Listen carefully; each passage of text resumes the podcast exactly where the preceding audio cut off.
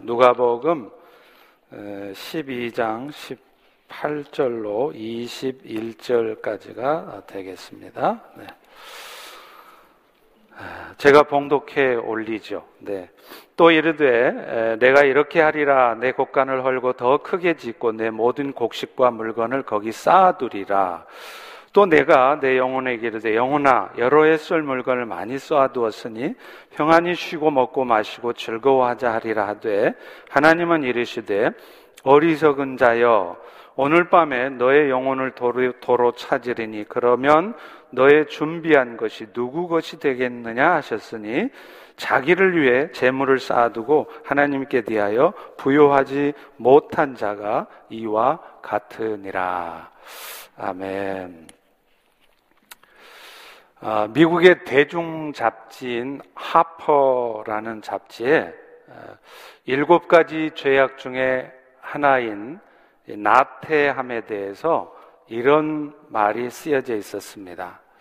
만일 나태가 죄에 해당된다면 현대를 사는 우리 모두는 이미 천국에 있는 셈이다. 이게 무슨 말일까요? 나태를 죄악으로 간주한다면 분주함의 챗바퀴에서 내려올 줄 모르고 사는 현대인들은, 현대인들은 그 부분에 있어서는 이미 성인의 반열에 오른 것이다는 말입니다. 게으름은 오늘날 바쁜 일과를 살아가는 현대인들에게는 오히려 찬양이 되고 있어요.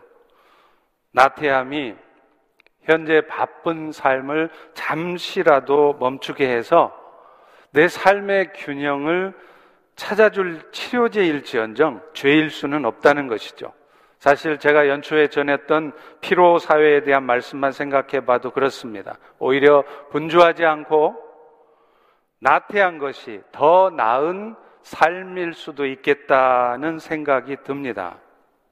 그러나 이 나태를 죄가 아니고 미덕으로까지 보게 되는 현상은 나태에 대해서 반쪽만 이해하고 있는 소치입니다. 나태를 그저 육체적인 게으름으로만 제한시켜 이해하면 그런 문제가 발생하는 것이죠. 물론 육체적으로 게으름을 피우는 것도 나태함의 증세입니다. 그러나 그것이 나태의 유일한 모습은 아니라는 거죠. 나태함은요, 사실 삶의 속도에 관한 것이 아닙니다. 달팽이처럼 느릿느릿해도 나태하지 않은 사람이 있는 반면에 독수리처럼 참으로 분주하고 바쁘게 살아가도 나태함의 늪에서 빠져나오지 못하는 사람도 있다는 것입니다. 나태는 삶의 속도의 문제가 아니라 삶의 우선순위의 문제이기 때문입니다. 그런 의미에서 오늘 본문은 진짜 나태함이라는 게 뭔가 보여주는 것입니다. 소출이 풍성해진 부자는 스스로 이렇게 생각합니다. 18절이죠. 내가 이렇게 해야지 이제 내 곡간을 헐고 더 크게 지어서 내 모든 곡식과 물건을 거기에 쌓아두겠다. 오늘 본문의 부자는요, 어떤 사람보다도 부지런하게 살았던 사람입니다. 그래서 곡간에 곡식을 쌓아둘 곳이 없을 정도로 많은 소출을 얻었던 것이죠. 그리고 이제는요, 더 큰 곡간을 지어서 더 많은 곡식을 저장해 놓겠다는 것입니다. 아마 이런 사람이 여러분 주변에 있다면 여러분은 그렇게 말할 거예요. 아, 저 사람 성공한 사람이네. 저 사람 정말 열심히 살았네. 칭송하겠죠. 그런데요, 우리 예수님은 그 사람을 한마디로 어리석은 자래요. 누가복음 12장 20절 21절입니다. 어리석은 자여 오늘 밤에 너의 영혼을 도로 찾으리니 그러면 네가 준비한 것이 누구 것이 되겠느냐 하시니 자기를 위해서 재물 쌓아두고 하나님께 대해서는 부요하지 못한 자가 이와 같다. 여러분, 오늘날 이 시대 기준으로 보면요. 그 부자는 아마 분초 단위로 계획을 세워가면서 열심히 일한 자일 겁니다. 그런데 우리 예수님은요, 전혀 나태하지 않은 것 같은 그 사람을 어리석은 사람이라고 규정합니다. 하나님께 대해서는 부요한 삶을 살지 못했기 때문이죠. 문제는요, 삶의 속도나 그 결과물들이 아닙니다. 여러분이 얼마나 열심히 살았는가의 문제가 아니라 여러분이 지금 무엇을 위해 살고 있는가입니다. 결국 부자는요, 재물 쌓는 일에는 나태하지 않았습니다. 그래서 실제 재물도 모았습니다. 그러나 정작 그의 삶에 그리스도인으로서 가장 중요한 하나님께 대해서는 지극히 나태한 자였다는 것입니다. 그런 그에게 예수님이 던진 질문은 재물을 쌓는 일에만 열심을 내는 일이 얼마나 허무한 일이 될 수 있는가를 말해줍니다. 오늘 밤에 너의 영혼을 하나님께서 갑자기 찾으신다면 네가 그동안 나태하지 않고 열심히 모아두었던 재물 누구의 것이 되겠느냐는 거예요. 이처럼 겉모양은 성실과 근면으로 점철되어 있지만 정작 우리 그리스도인에게 있어서 가장 본질적이고 중대한 영역은 소홀하고 있다면 그 사람은 결코 성실하거나 부지런한 사람이 아니라 나태한 사람이라고 불러야 마땅하다는 것입니다. 한마디로 나태는 삶의 우선순위의 문제입니다. 따라서 나는 지금 나름대로요, 새벽부터 일찍 일어나서요, 열심히 살아가고 있으니 나태한 사람 아닙니다. 라고 생각한다면 그것은 스스로를 기만하는 것입니다. 정작 중요한 일은 하지 않기 때문에 생겨질 수밖에 없는 염려와 두려움, 그것을 해소하기 위해서 오늘 또 그저 분주하게 정신없이 살아감으로 그 마음을 달래고 있는지도 모르는 것입니다. 그러나 그런 삶의 태도는 결코 영적인 나태함 때문에 생길 수밖에 없는 여러분의 마음속에 염려, 두려움의 문제를 해결해 주지 못한다는 거예요. 열심히 나태하지 않게 산다고 해결이 안 된다는 겁니다. 그저 몸과 마음만 계속 피곤하게 만들 뿐입니다. 그렇다면 이런 영적인 나태함은 어떤 이유에서 우리는 죄악이라고 말하는 걸까요? 왜 우리는 이 나태함에서 벗어나야 하는 걸까요? 가장 첫 번째는요, 나한테는 예수님의 십자가의 은혜를 헛되게 만드는 것이기 때문에 죄입니다. 오늘날 기독교가 지탄받는 이유 중에 하나는요, 기독교가 칭의의 복음만을 강조해요. 삶의 변화가 없기 때문입니다. 그러나 바울이 말했던 칭의의 복음은요, 사실 성화의 복음을 전제로 하는 거예요. 다시 말하면, 성화의 복음이 없다면 칭의의 복음 아무 의미가 없다는 거예요. 칭의의 복음이 뭘까요? 오직 믿음으로 말미암아 네가 의로운 자가 된다는 겁니다. 우리의 스스로의 의로운 행위가 아니라 오직 우리를 대신해서 십자가에 죽으신 예수 그리스도의 은혜를 입었을 때 우리는 비로소 의로운 자로 인정된다는 거예요. 요한복음 1장 12, 13절에 분명히 설명하지 않습니까? 영접하는 자, 곧 예수의 이름을 믿는 자들이 하나님의 자녀가 되는 권세를 받으니 이것은 혈통으로도 육정으로도 사람 뜻으로도 안 되고 오직 하나님으로부터만 주어지는 것이라는 겁니다. 여러분이 목사의 아들로 태어나도요. 여러분이 장로님, 권사님의 자녀로 태어나셔도요, 여러분이 믿음의 집안에서 태어났다고 이 구원 그냥 주어지는 거 아닙니다. 혹은 여러분이 마음속에 내가 영생을 나도 좀 받아봐야지 그런 마음을 가졌다고 덥석 주어지는 것도 아닙니다. 또 내가 열심을 다해서 천국 가려면 착하게 착하게 살아야지 그런 의지적 노력으로 되는 것도 아니라는 거예요. 구원은 다시 말하면 여러분이 하나님 앞에 의로운 자로 인정받는 것은 오직 하나님의 은혜로 대속의 죽음을 죽으신 예수 그리스도를 구원주로 받아들일 때 그 믿음으로만 주어지는 것입니다. 그런데 이 구원의 복음은 이 칭의의 복음만 있는 게 아니라는 거예요. 성화의 복음도 있습니다. 성령의 도우심을 통해 실제적으로 내가 거룩한 삶을 살 수 있겠다는 이 성화의 복음이 포함되어 있어요. 더 구체적으로 말하면 성화의 복음이 있을 때 비로소 칭의의 복음도 의미가 있는 것이죠. 왜요? 하나님께서 우리에게 칭의의 은혜를 주신 이유, 구원하신 목적도 이제는 우리가 하나님 백성답게 거룩하게 살게 하려는 것이기 때문입니다. 나는 이미 예수 믿어서 의로운 자가 되었고 내 구원은 이미 확정되었으니까 이제 죄 좀 지어도 되지. 방종하는 삶을 살고 있다면 그것은 여러분이 지금 십자가의 은혜를 헛되게 만드는 거라는 거예요. 오늘날 그리스도인들을 상징적으로 보여주는 이스라엘 백성들을 향해서 아브라함을 통해 하나님이 이런 말씀을 하십니다. 장세기 18장 18, 19절이죠. 아브라함은 강대한 나라가 되고 천하 만민은 그로 말미암아 복을 받게 될 것이 아니냐. 자, 그 다음이 중요해요. 내가 그로 그 자식과 권속에게 명해서 여호와의 도를 지켜 의와 공도를 행하게 하려고 그를 택했나니. 무슨 말이에요?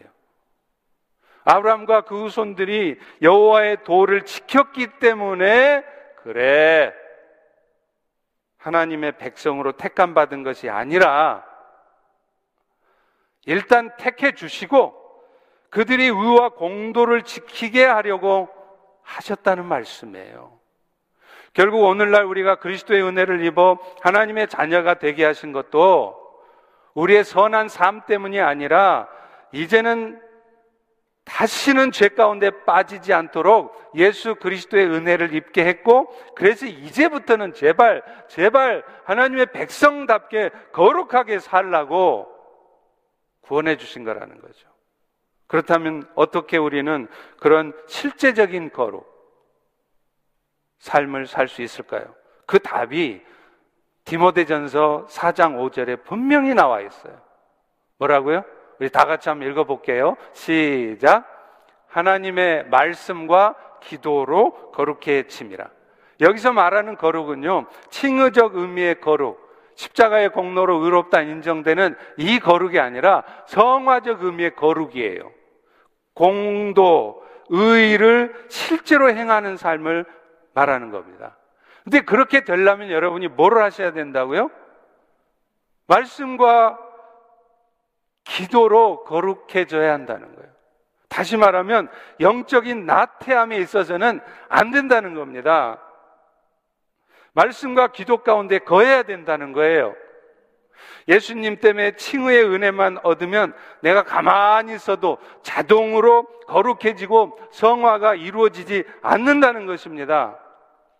그렇기 때문에 여러분이 교회를 다닌 지 몇십 년이 되어도 여전히 영적인 나태함 가운데 있으셨다면 여러분은 결코 성화적인 의미의 거룩을 이루어갈 수 없어요. 이제 믿은 지 1, 2년도 안 된 사람보다 더 거룩하지 못하게 될 수 있어요. 어차피 구원 받았는데 그 죄 좀 지으면 어떤가 하면서 죄에게 자신을 맡기는 삶을 산다면 그것은 여러분이 복음을 잘못 알아도 너무나 잘못 알고 계신 겁니다. 십자가의 은혜가 정말로 감사하다면요. 우리는 당연히 거룩의 삶을 살아야 하고 그것을 위해서 나태하지 않고 말씀과 기도 가운데 열심을 내야 한다는 겁니다. 그것이 여러분을 구원하신 목적이기 때문이에요. 두 번째 나태는요, 우리를 먼저 건져주신 아버지 하나님의 뜻을 이루, 드리지 못하기 때문에 죄악이라는 겁니다. 사실 라테라는 단어가 헬라어로 하면 아케디아래요. 돌봄의 부재, 결핍 그런 뜻이에요. 그러니까 무슨 말입니까? 여러분이 오늘 또 구원을 받은 백성으로 돌봐드려야 되고 관심을 가져야 될 중대하고 본질적인 일들, 섬기는 일들, 이런 것들 거절하고 여러분이 다른 일에 빠져 있는 상태, 그게 나태라는 거예요. 그러니 여러분이 다른 일에 아무리 바쁘고 새벽부터 일어나서 밤늦게까지 열심을 내고 있어도 정작 여러분이 섬겨야 되고 살펴봐야 되고 위에서 기도해 줘야 되고 이런 대상들에 대해서 소홀하고 있으면 여러분은 지금 굉장히 나태한 삶을 살고 있는 겁니다. 장세기 12장 3절에 오늘날 아브라함과 같은 믿음을 가진 우리 그리스도인이 어떤 삶을 살아야 하는지를 말씀해 줘요. 너를 축복하는 자는 내가 복을 내리고 너를 저주하는 자는 내가 저주할 텐데 땅의 모든 족속이 너로 말미암아 복을 얻을 것이라. 이 말씀은 여러분이 너무나 잘 알고 있듯이 아브라함의 후손으로 오실 예수 그리스도를 통해서 이 땅의 모든 족속이 구원의 축복을 받을 것을 예언한 말씀이잖아요. 그런데 여기에는 이중적인 another meaning이 있다는 거예요. 그게 뭐예요? 아브라함과 같은 믿음을 가진 여러분들, 우리 그리스도인들이 이제는, 이제는 우리를 통해서 세상 사람들이 그리스도로 말미암은 복을 받을 수 있도록 해야 된다는 거예요. 다시 말하면 오늘날 그리스도인들이 축복의 통로로 이 땅의 삶을 살아야 한다는 거예요. 하나님께서 저를 포함해서 여러분 모두를 지금 이 땅에 살아 숨쉬게 한 가장 중요한 이유가 뭘까요? 왜 어떤 분은 암에 걸렸다가도 다시 살려내기도 하고요? 왜 어떤 분은 다 죽을 줄 알았는데 다시 살려내기도 하고요? 왜 그렇게 하시냐는 거예요. 세상에 축복의 통로로 살아가라는 것입니다. 그것을 위해서 하나님은 여러분에게 건강도 주시고요. 때로는 생각지도 못하게 사업이 잘 되게도 하시고요. 뜻하지 않게 실력 부족한데도 갈 수 없는 직장에 가게도 하신다는 거예요. 그저 최선을 다해서 무언가를 성취해내고 그래서 이제는 내가 벌어들인 그걸 가지고 즐기면서 크루즈 여행이나 다니면서 뽐내라고 주신 것들이 아니란 말입니다. 그런데 그런 축복의 통로로 살려면 우리에게 필요한 게 하나 있어요. 그게 뭐냐면 오히려 풍부에 처할 줄도 알고 궁핍함에도 처할 줄도 아는 그런 자족하는 마음이 있어야 된다는 거예요. 그런 마음이 없으면 절대 축복의 통로로 살 수가 없어요. 손해보는 것 같거든요. 하기 싫거든요.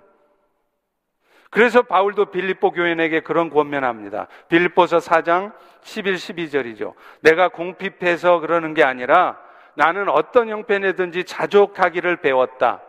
그래서 나는 비천에 처할 줄도 알고 풍부에 처할 줄도 알아서 모든 일 배부름과 배고픔과 풍 부와 궁핍에 처할 줄도 아는 일체의 비결을 배웠다는 거예요. 그래서 그런지요. 우리 하나님은 실제로 주의 일을 감당해야 될 특별한 사명이 있는 사람들에게는요. 일반인들과는 다른 특별한 연단을 주세요. 그래서 주의 종이 되는 과정을 보면 남다른 간증들이 있는 겁니다. 여러분의 삶에도 남들은 겪지 않는 정말 우여곡절을 겪게 되는 것이에요. 그래서 여러분, 어느 날 갑자기 감당할 수 없는 경제적 어려움이 여러분 인생에도 찾아오신 분이 지금도 계실 겁니다.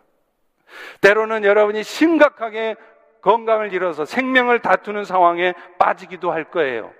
사랑하는 사람하고 이별하는 아픔을 겪기도 하고요. 관계의 아픔 때문에 오늘 또 밤잠을 모르는 일이 있을 겁니다. 왜 그렇습니까? 이유가 있다는 거예요. 그런데 그런 상황에서 원망이나 하면서 시시비비나 따지고 있으면 안 된다는 거예요. 오히려 그런 상황에서도 자족하기를 배워야 된다는 겁니다. 그럴 수도 있는 거지. 살다가 보면 건강할 때도 있고, 아플 때도 있는 거지. 그걸 다 만족함으로 받아들여야 된다는 거예요. 그럴 때 경험하게 되는 게 있습니다. 뭔지 아세요? 그 다음 절에 비밀이 있어요.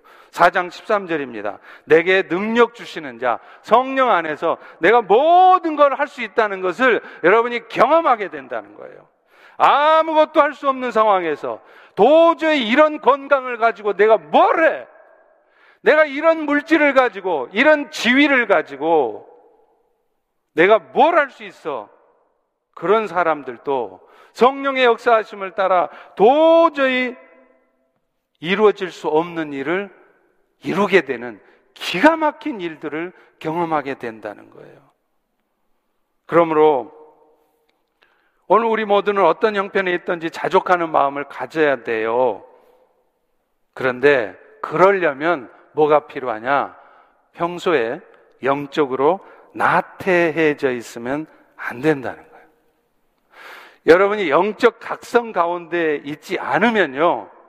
여러분을 비난에 처하게 하고 여러분을 고통 가운데 처하게 하면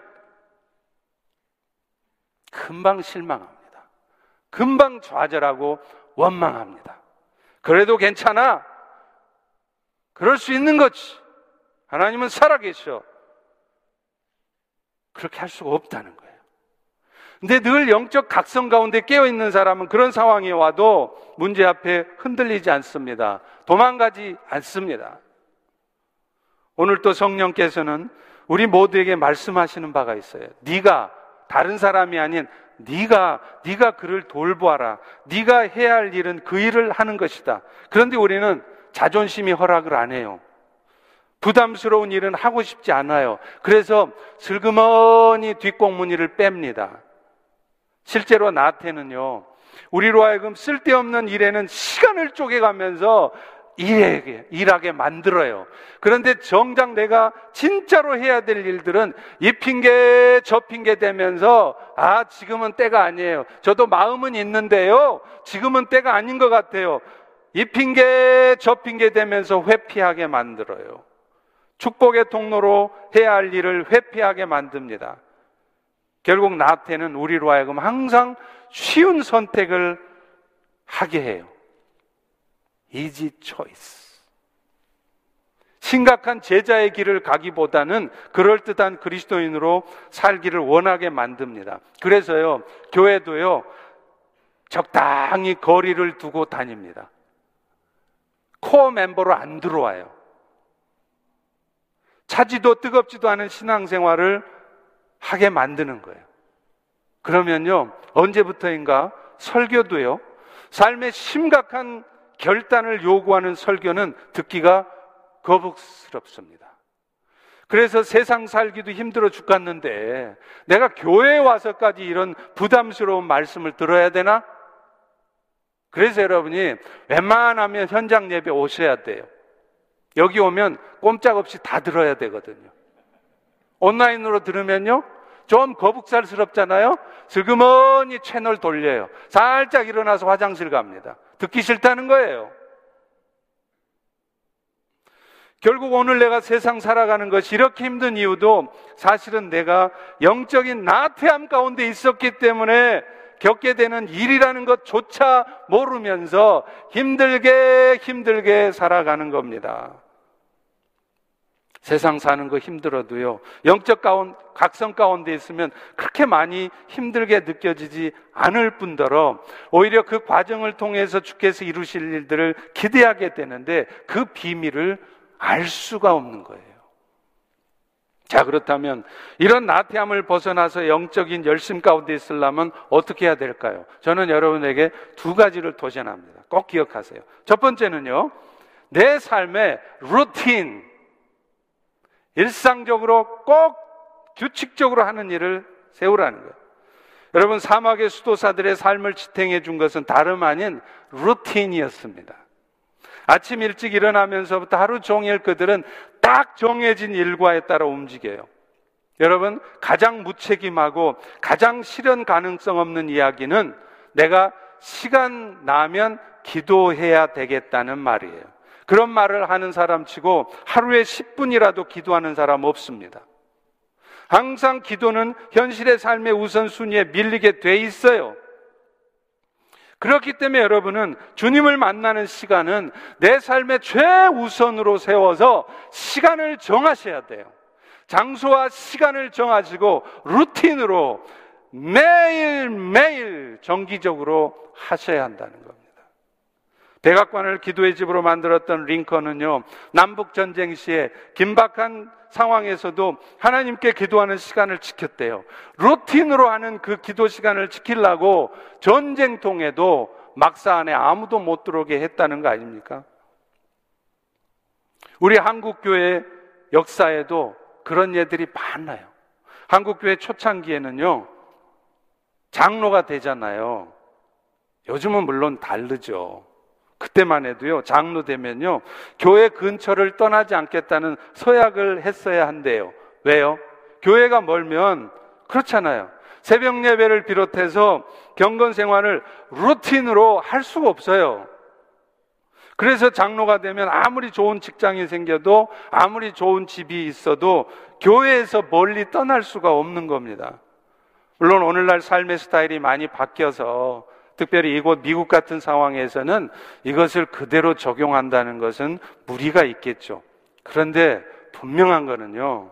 한국 교회가 그런 엄청난 부흥을 맞이할 수 있었던 이유는 그렇게 신앙의 루틴을 진짜 가장 소중하게 생각하고 거기에다가 내 집도 내 직장도 모든 상황들을 맞추어서 결정했던 거짓스러운 믿음의 사람들이 있었기 때문이라는 것입니다. 사실 신앙적으로 나태해지지 않는 실제적인 방법 중에 하나는요, 교회의 공적 예배를 소중하게 생각하는 거예요. 여러분 다 경험하시잖아요? 아무래도 개인적으로 경건의 시간 루틴하게 하려는 것이 쉽지 않아요. 그래서 스스로 루틴을 정해서 할 수 없다면 새벽 기도회 같은 교회 정해진 예배 시간을 꼬박꼬박 빠지지 않고 참여해 보는 것이 좋습니다. 공적 예배에 열심히 참여하다 보면요. 여러분이 영적인 나태함에 빠질 수가 없어요. 그리고 가랑비에 옷 젖듯이 그러다 보면 나도 모르게 신앙이 성장한다는 거예요. 또 하나는요, 돌봄에 있어서의 루틴을 만드는 겁니다. 나 역시, 저 역시 제 나름대로의 루틴이 있어요. 뭐냐면요, 저는 매주 모든 성도들의 이름을 불러가면서 한 번 이상 기도하는 루틴이 있습니다. 근데 이거 쉬울 것 같죠? 아니에요. 차라리 나가서 몸으로 막 섬기고 청소하고 그게 백배 쉬워요. 가만히 들어 앉아서 성도들의 이름을 하나하나 불러가며 기도하는 거 정말 지키기 힘듭니다. 그런데요, 그때, 그때 하나님이 성령의 초자연적인 역사로 우리 성도들의 삶에 어떤 문제들이 있는지 보게 하시거나 알게 하시는 때가 있어요. 오래전 한국에 있을 때 충남 공주에 있는 어느 교회에서 셀 컨퍼런스를 해서 제가 참여한 적이 있어요. 그 교회는요, 목자가 되면 지켜야 될 루틴이 있어요. 제가 그 얘기 듣고 참 감동됐었습니다. 이 교회는 목자가 되면요, 최소 한 주에 한 가정 이상씩 반드시 심, 신방을 해야 돼요. 전화 신방은요, 매주 한 번씩 모든 목원들에게 다 의무적으로 루틴으로 해야 합니다. 그러다 보니 잘 안 나오던 성도들, 시험 든 성도들도 결국에는 마음을 열게 되고요. 그러니 셀이 자동으로 번창할 수밖에 없다는 거죠. 골치 아픈 성도, 상대하기 힘든 성도, 제발 그분은 우리 셀에 넣어주지 마세요. 그러는 게 아니라 루틴으로 신방하고 전화하고 그러면 기도해주고 하면 열린다는 거예요. 그래서 이 교회는요, 장모님들이나 중직자들이 지역장을 하는 게 아니에요. 요즘 교회들은 대부분 그러잖아요. 근데 그 교회는요, 누가 지역장을 하느냐면, 셀을 많이 번식시킨 목자가 지역장을 합니다. 당연히 장로가 되는 자격에도 셀 리더의 경험이 있어야 되고요. 특히 셀 번식의 경험이 있는 사람들이 됩니다. 왜요? 열심을 다해서 목양을 해본 사람들이 교회의 리더십이 돼야 된다는 것이죠. 그러다 보니까 교회의 행정적인 문제나 절차 문제로 다투는 일은 없어요. 온통 교회가 영혼 구원하는 일에 초점이 맞추어지는 거예요. 그러니 당연히 교회는 교회는 안 따져 물어도 은혜가 자동으로 넘치게 돼 있다는 거예요. 이제 새해는 저희 교역자들에게도 어, 루틴을 갖도록 하려고 합니다. 작년에는 제가 안식년이어서 우리 부목사님들 정말 설교 준비하기도 너무 바빴을 거예요. 그래도 열심히 잘 준비해서 은혜로운 말씀을 전할 때 제가 인터넷으로 예배를 드리면서 얼마나 가슴 뿌듯하고 감사했는지 몰라요. 그런데 좋은 날은 다 갔습니다. 이제 루틴을 줄 겁니다. 성도를 살피는 일에 집중할 수 없었던 지난 날은 뒤로 하고 이제는 신방하고 매주 한 번씩 교구 구성원들의 이름을 불러가며 기도하고 이런 루틴을 제가 줄 거예요. 그리고요, 연말에 가면 이것을 제가 객관적으로 반드시 평가하겠습니다. 그런데 사실 이런 루틴은요, 셀 리더나 우리 목사들에게만 주어지는 게 아니라 여러분 모두가 가져야 돼요. 세상의 축복의 통로로 사는 것이 여러분 인생의 목적이라면 자신이 정한 전도 대상자나 혹은 주변에 도움이 필요한 자들에게 찾아가는 루틴을 여러분이 갖고 계셔야 되는 거예요. 그렇게 정기적으로 찾아가서 여러분이 살펴주고, 아, 김 선생님, 이 씨, 기도해 줘 보세요. 감동받지 않을 사람이 어디 있습니까? 아까 그 교회 어떤 장로님도 간증을 하시는데요. 비즈니스맨이에요. 얼마나 바쁘겠어요. 그런데 그분은 매일매일 퇴근하면서 루틴으로 정해놨어요. 성도들 신방을 집에 퇴근하면서 들리는 거예요. 가정을, 직장을. 그러니 셀이 번식할 수밖에 없는 것이죠. 그리고 그분은 그 과정에서 오히려 주님께서 자신의 삶을 책임지는 것을 경험하셨다는 거예요. 여러분 너무나 잘 아시는 유명한 고구마 전도왕 김기동 집사, 지금은 목사님이시지만 중견 기업을 운영하면서도 매일 루틴으로 전도 대상자들을 찾아다녔대잖아요. 그분이 하신 유명한 말이 있어요. 나는 주님 일 하고 주님은 내일 하고. 여러분은 삶의 루틴이 있으신가요? 매일 짐에 나가서 열심히 운동하시는 루틴이 있으십니까? 매주 한 번씩은 필드에 나가서 공을 치시는 루틴이 있으십니까? 그렇다면 새해에는 매일 하나님 앞에 나아가는 루틴을 만들어 보심이 어떨지요? 이제 새해에는 매주 한 번씩은 누군가를 섬기는 자리에 나아가는 루틴을 만들어 보심이 어떠실지요? 마지막으로 두 번째는요. 항상 하나님께서 내 삶을 지켜보고 계신다는 것을 의식하라는 거예요. 사실 라테암에 대한 유혹은요. 시간 지킨다고 해결되는 게 아니에요. 사막의 수도사였던 에바그리우스가 정오의 시간을 뭐라 그랬느냐? 악마라 그랬어요. 왜 그러느냐? 그 사람들은 하루에 두 끼 먹습니다. 오전에 한 끼, 저녁에 한 끼예요. 그래서 오전, 오후는 노동을 하고 낮 시간 10시부터 12시, 2시까지는요, 묵상을 해요. 근데 이 시간이 지옥 같은 시간이라는 거예요. 정오의 악마는 수도사들로 하여금 최근에 자신에게 무례하게 대했던 다른 수도사들이 생각나게 만든대요. 또한 자신의 친구들하고 보냈던 지난날의 삶을 향수하게 만든다는 거예요. 그래서 하라는 묵상은 안 하고 혹시 손님을 오시나 하고 밖에만 쳐다보고 있다가 무슨 인기척이 나잖아요. 후닥닥 뛰쳐나간대요. 여러분 그래서 차라리 교회에서 봉사하고 섬기는 게 더 편해요. 들어앉아서 기도하는 게 훨씬 더 어렵습니다. 주님 앞에 나아간 시간은 정해놓지만 그 시간 동안 몸만 앉아있는 경우가 많다는 걸 보여주는 거죠. 여러분, 우리 삶의 영적인 열심을 가져야 되는 이유는 담임 목사님이 보고 있기 때문이 아닙니다. 성도들이 지켜보고 있기 때문이 아니에요. 하늘 아버지께서 보고 계시고 그것이 결국에는 여러분들에게 영적인 유익이 있기 때문입니다. 또 하나 하늘의 아버지를 의식해야 되는 이유는요. 그런 의식 가운데 살 때 여러분이 결, 좀처럼 여러분의 인생의 위기를 맞지 않을 수 있다는 거예요. 사실 하나님은요, 오늘 또 자녀된 우리가 자발적인 순종 가운데 살기를 원하세요. 그리고 그렇게 될 때까지 많이, 많이, 많이 기다리십니다. 그런데요, 기억하십시오. 한정없이 기다려 주시지 않습니다. 어느 순간 더 이상 방치하면 안 되겠다 싶으면 징계 칼을 드세요. 오늘날 전 세계를 죽음의 공포에 몰아넣는 이 팬데믹 끝날 듯 끝날 듯 왜 안 끝날까요? 답은 하나입니다. 오늘날 교회들이 영적인 무감각 가운데 있다는 거예요. 이런 상황이 계속되고 있어도 여전히 각성하지 않는 영적인 나태함 가운데 빠져 있다는 겁니다.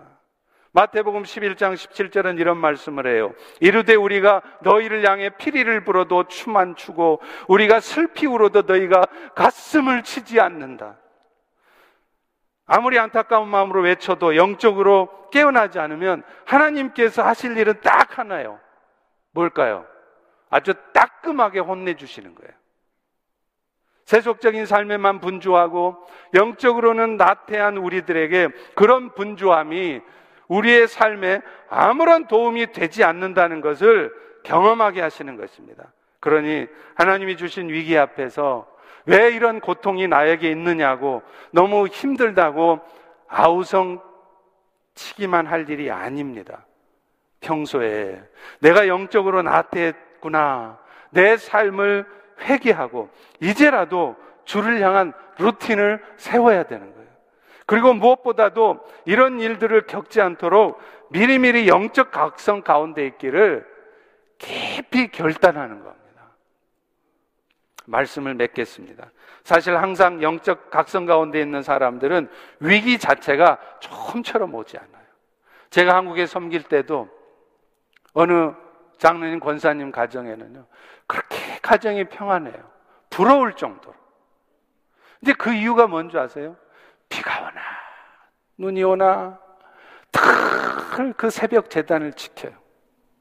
대한민국 최고의 회계 법인의 대표입니다. 회계사만 천 명이 넘습니다. 그러니 얼마나 바쁘겠어요. 그런 분이 매일 아침에 더 일찍 일어나서 새벽 예배 참여하고 회사에 출근해서 짐에 가서 운동하시고 그리고 회사 사무실에 아침 7시에 들어가요. 그러니 대표가 되는 겁니다. 하나님께서 그런 사람들은 굳이 위기를 통해 다루실 필요가 없는 거죠. 그리고 설사 하나님께서 섭리 가운데 주신 위기가 와도요, 그렇게 흔들리지 않습니다. 극단적인 말과 행동으로 나가지 않아요. 오히려 마음을 정비하고 주 앞에 나아가죠. 결자 해지라는 말이 있지 않습니까? 문제를 일으키신 분이 주님이시라면 문제를 풀어내실 분도 주님이심을 알기 때문이죠. 그 일을 통해 주께서 이루실 일들을 기대하고 오히려 주께 감사하게 되는 겁니다. 그래서 더 깊은 은혜 가운데로 들어가는 것이죠. 기도하겠습니다. 하나님, 오늘 또 영적인 나태함으로 거룩의 삶을 살지 못했던 것들을 용서해 주시고, 주께서 명령하신 것, 순종하지 못했던 것 회개하고, 이제라도 주의 뜻을 함께 이루어가는 삶을 살 수 있도록 도와 주시옵소서. 예수님 이름으로 기도합니다. 아멘. 우리 다 일어나셔서 찬송